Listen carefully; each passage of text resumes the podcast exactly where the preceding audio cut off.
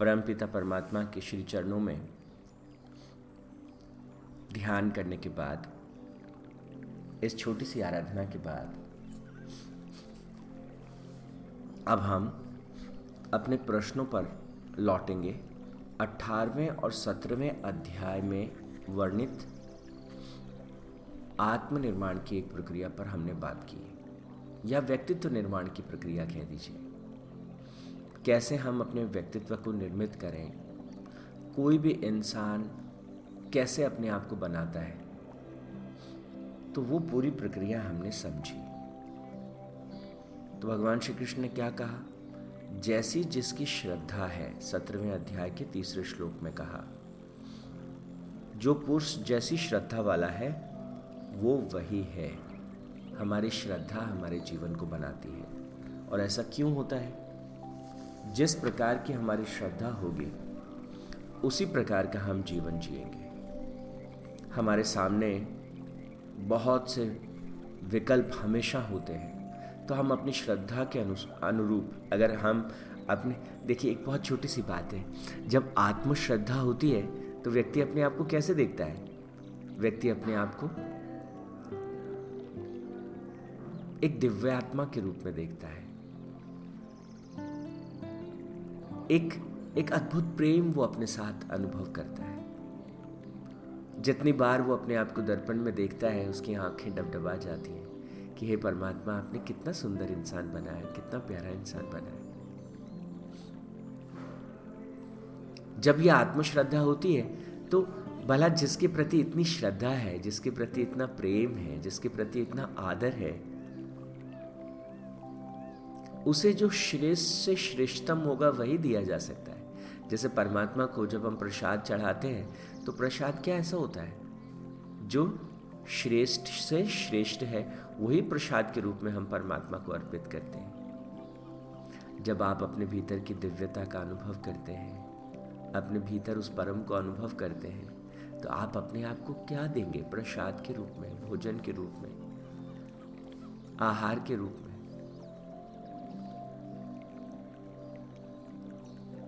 जब हम अपने ऊपर आत्मकृपा करते हैं तो हम अपने लिए अच्छे से अच्छा चुनते हैं। अच्छा भोजन अच्छा सुनते हैं अच्छा खाते हैं अच्छा ही पीते हैं अच्छा ही सोचते हैं अच्छा ही करते हैं।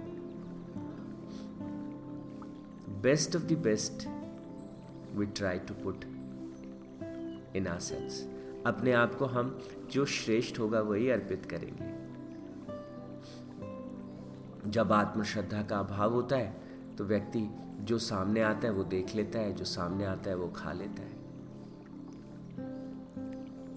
इसलिए भगवान ने कहा, सबसे पहले श्रद्धा। श्रद्धा से जीवन की शुरुआत होती है। इस श्रद्धा के बाद हम क्या लेंगे, क्या हम अपने भीतर लेंगे? कोई बुरी चीज़ है आजकल इंटरनेट पर, मोबाइल पर सेलफोन पर, हमारा बहुत सा समय बीतता है। फेसबुक पर लोग देखते रहते हैं, अनावश्यक चीज़ें देखते जा रहे हैं, देखते जा रहे हैं, देखते जा रहे हैं। हमें सावधान होना है, क्या देखना है और क्या नहीं देखना है। इसके प्रति बहुत सतर्क रहना है, क्योंकि हर चीज़ जो आप देख रहे हैं, आप अपनी इंद्रियों से जो ग्रहण कर रहे हैं वो आपको निर्मित करता है, आपको बनाता है, आपके अंतकरण को, आपके मन को, आपके विचारों को, आपके भाव को, आपके जीवन को वो बनाता है। और जो आप अपने भीतर लेते हैं, वो आपकी श्रद्धा को बनाता है और आपकी श्रद्धा आप भीतर क्या लेते हैं, उसको बनाती है, उसको चुनती है।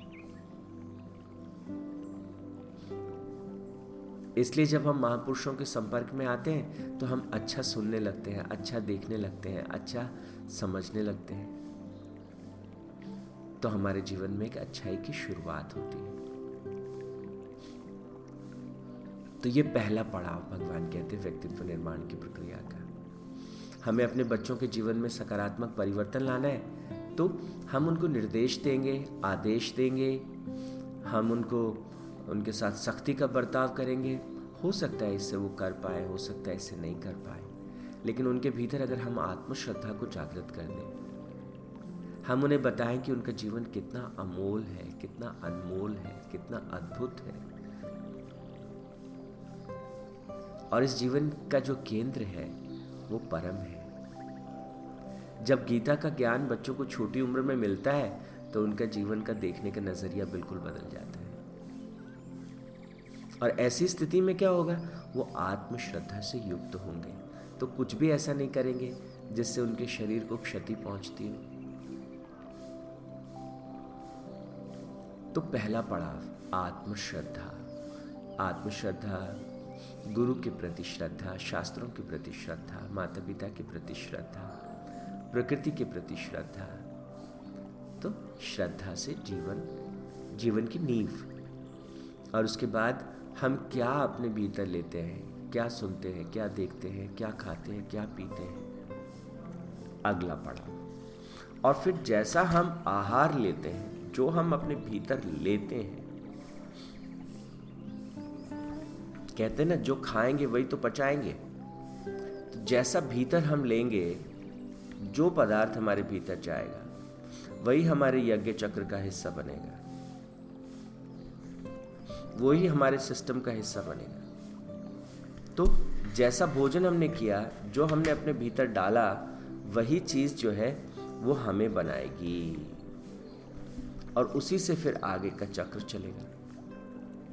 तो भगवान कहते हैं कि उससे सारा, जैसा हमने भोजन किया, उस भोजन के अनुरूप अब नींद आएगी कि नहीं आएगी? कितनी गहरी नींद आएगी?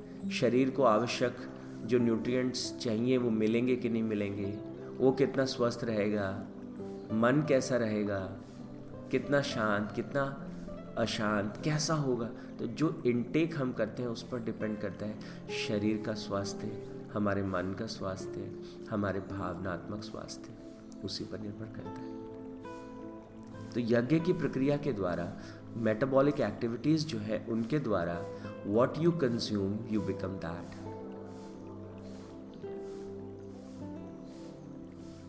और जैसा हम होते जाते हैं, फिर क्या होगा जो जो हमारे भीतर गया once that is part of us उसके अनुरूप हम तय करते हैं कि मैं क्या करूँगा मुझमें संयम कितना होगा हुँ? हम्म?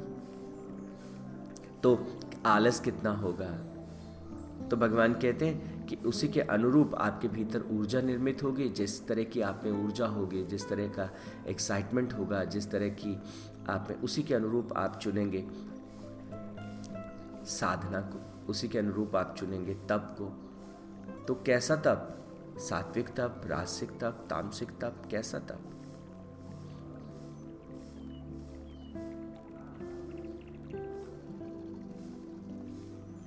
तीन प्रकार के तप करने के लिए भगवान ने कहा।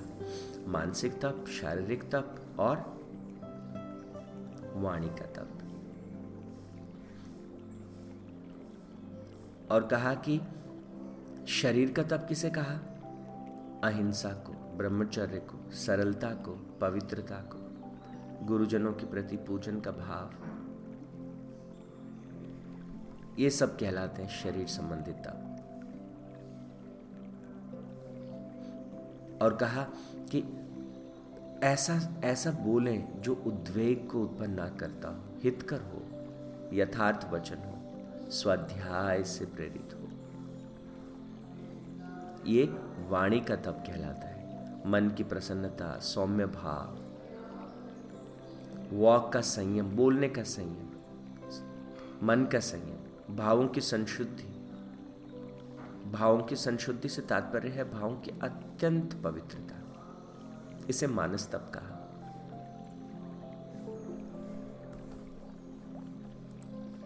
तो हम श्रद्धा के अनुरूप इनटेक को चुनते हैं। जैसा इनटेक हम होता है, उसी को हम प्रोसेस करते हैं। जैसी प्रोसेस होती है, उसी के अनुरूप हम तब कर पाएँगे कि नहीं कर पाएँगे, वो उस पर निर्भर करेगा। साधना में हम प्रवेश कर पाएँगे कि नहीं कर पाएँगे, वो उस पर निर्भर करेगा। तो ये तीन प्रकार के सात्विक तप भगवान ने कहे कि यज्ञ की प्रक्रिया में जाएँगे, तीन प्रकार के इन तपों का अभ्यास करेंगे तो धीरे धीरे धीरे धीरे हम कुछ निर्मित कर पाएँगे। जब हम कुछ निर्मित कर पाएँगे, अपने आप को बनाने की प्रक्रिया में होंगे तो हमने जो जाना, हमने जो समझा, हमने जो अनुभव किया वो हम दूसरों के साथ बांट सकते हैं। ये जो बांटने का भाव है, सही मायने में जब हम किसी को देते हैं तो हम किसी और को नहीं देते, अपने आप ही को देते हैं। हमने जाना कि आत्मा अलग अलग नहीं है। अगर किसी, कोई बात आपको समझ में आई और आपने उस बात को अपने मित्र के साथ शेयर किया, आपका मित्र आपसे अलग नहीं है। अगर उसके जीवन में शांति है, उसके जीवन में खुशहाली है तो उसका एक सकारात्मक प्रभाव आपके जीवन में भी पड़ेगा। आपने अपने किसी पड़ोसी को कुछ अच्छा बताया, उसके जीवन को अच्छा बनाने का प्रयास किया तो आपका पड़ोस अच्छा होता है तो पड़ोस आपसे अलग नहीं है।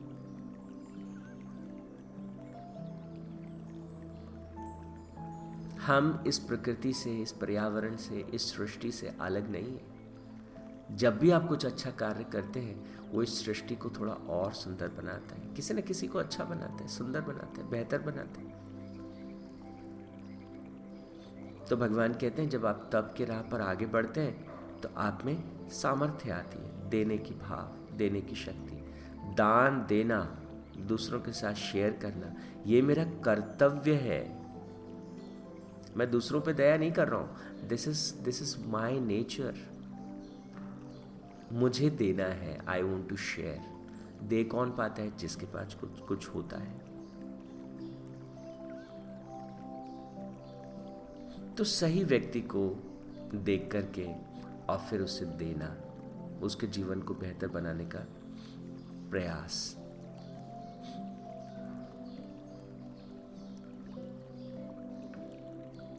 तो भगवान ने कहा, ये ये दान जो है, उस दान के द्वारा आप अपने जीवन को, अपने ज्ञान को, अपनी समझ को दूसरों के साथ जो है वो बांटते हैं।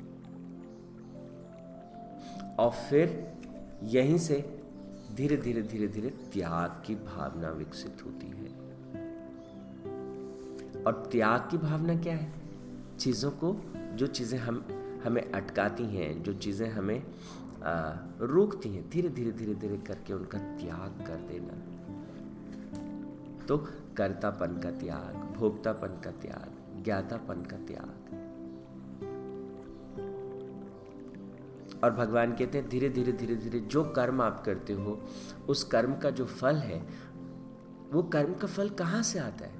कि वो कर्म का फल तो परमात्मा की कृपा से प्रकट होता है। तो कर्मों के फल को भी परमात्मा को अर्पित कर देना। ये लेटर स्टेज है। इसे सात्विक त्याग कहा गया। और जैसे ही हम त्याग के मार्ग पर आगे बढ़ते हैं तो क्या होता है? जो त्याग के मार्ग पर आग, आगे बढ़ता है उसको आत्म अनात्म विवेक प्रकट हो जाता है। उसे समझ आने लगता है जीवन में एक स्पष्टता मिलने लगती है जीवन में क्या सही है और क्या गलत है। इसका भाव स्पष्ट होने लगता है। और जैसे जैसे ये आत्मा और अनात्मा विवेक ज्ञान होने लगता है व्यक्ति जो है वो सत्व गुण से भरने लगता है। उसके अंदर आत्मज्ञान रूपी बुद्धि जो है वो प्रकट होने लगती है। वो संशयों से रहित होने लगता है। और यही कल्याण का परम साधन है। ये भगवान गीता के अठारहवें अध्याय के दसवें श्लोक में कहते हैं। और जब इस स्थिति में व्यक्ति प्रवेश करता है तो वो ज्ञान को उपलब्ध होता है तो उसे बातें समझ में आने लगती हैं। तो सात्विक ज्ञान जो है भीतर उतरने लगता है। तो ज्ञान के मूल में त्याग है। और जैसे जैसे त्याग जीव, त्याग प्रबल होता है तो ज्ञान बढ़ने लगता है। और भगवान कहते हैं कि जो ज्ञान है, ज्ञान से तात्पर्य क्या है? किसे कहते हैं ज्ञान? सात्विक ज्ञान किसे कहते हैं? तो इसे स्पष्ट करते हुए भगवान ने कहा कि जब सब में वो तत्व दिखने लगे सब प्राणियों में एक अविभक्त अवयव भाव को जब तुम देख पाओ एक अक्षर आत्म तत्व को जब तुम सब तरफ़ देख पाओ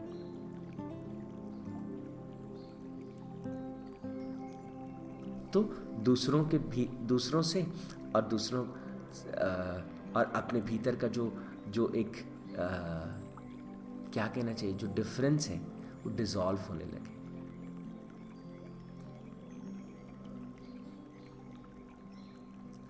तो बड़ी कमाल की बात बात है, व्यक्ति हर चीज़ अपने लिए चाहता है।